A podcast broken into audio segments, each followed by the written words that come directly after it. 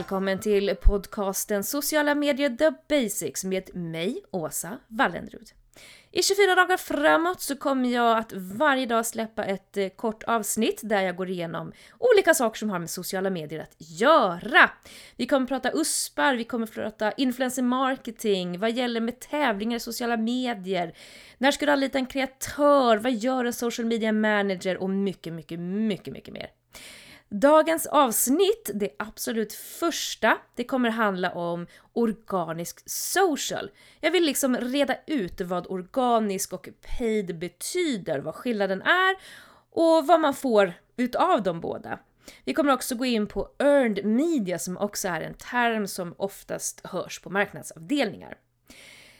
Så organisk social, det innebär allt du gör i dina sociala medier utan att betala några pengar.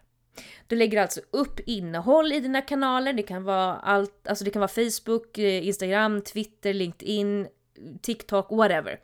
Du, du gör saker, du skriver texter, du, du lägger upp bilder eller filmer och liknande. Och utan att betala en enda krona så har du då jobbat med det organiska. Och det är här som man hoppas på att eh, det här ska få spridning, att folk ska gilla det, dela det, kommentera och helt enkelt engagera sig i det som du har publicerat. Och det är dit vi vill nå med det organiska. Men det är en väldigt långsiktig eh, investering att jobba med det organiska. Man kan inte vänta sig en eh, wow-effekt efter några dagar eller några veckor, utan det här är ja, det, är, det, tar, det tar väldigt mycket längre tid helt enkelt. Man behöver ha en dedikerad resurs som jobbar med just det här. Sen har du då paid social och det är ju då rena annonser helt enkelt. Oftast så, i alla fall på större marknadsavdelningar så är det en avdelning som sköter om just det här betalda och andra som jobbar med det kreativa och det organiska. Jag själv har bara jobbat med det organiska till exempel. Men jobbar man på ett litet mindre bolag, man kanske bara är en person som jobbar med sociala medier, då kommer den förmodligen att jobba både med paid och organiska. Sen har vi det här som kallas då för earned media.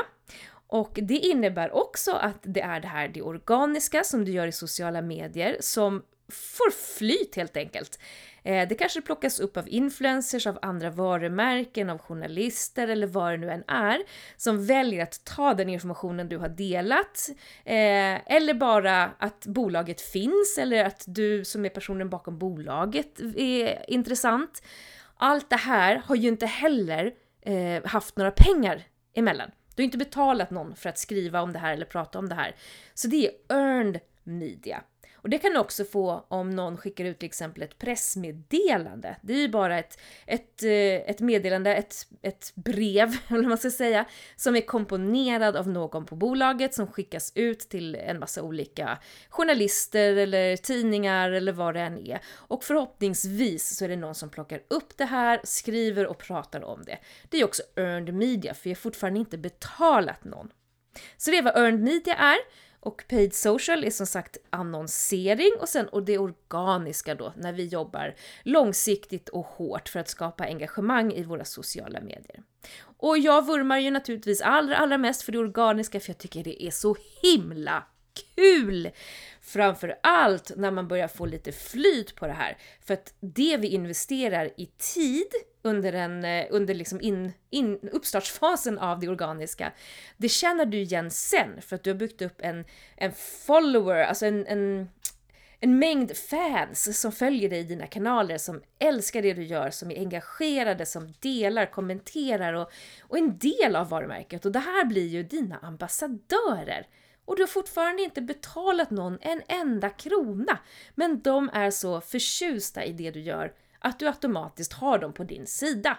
Och det kan du också tjäna väldigt mycket på om det skulle vara så att det blir en kris som involverar ditt bolag.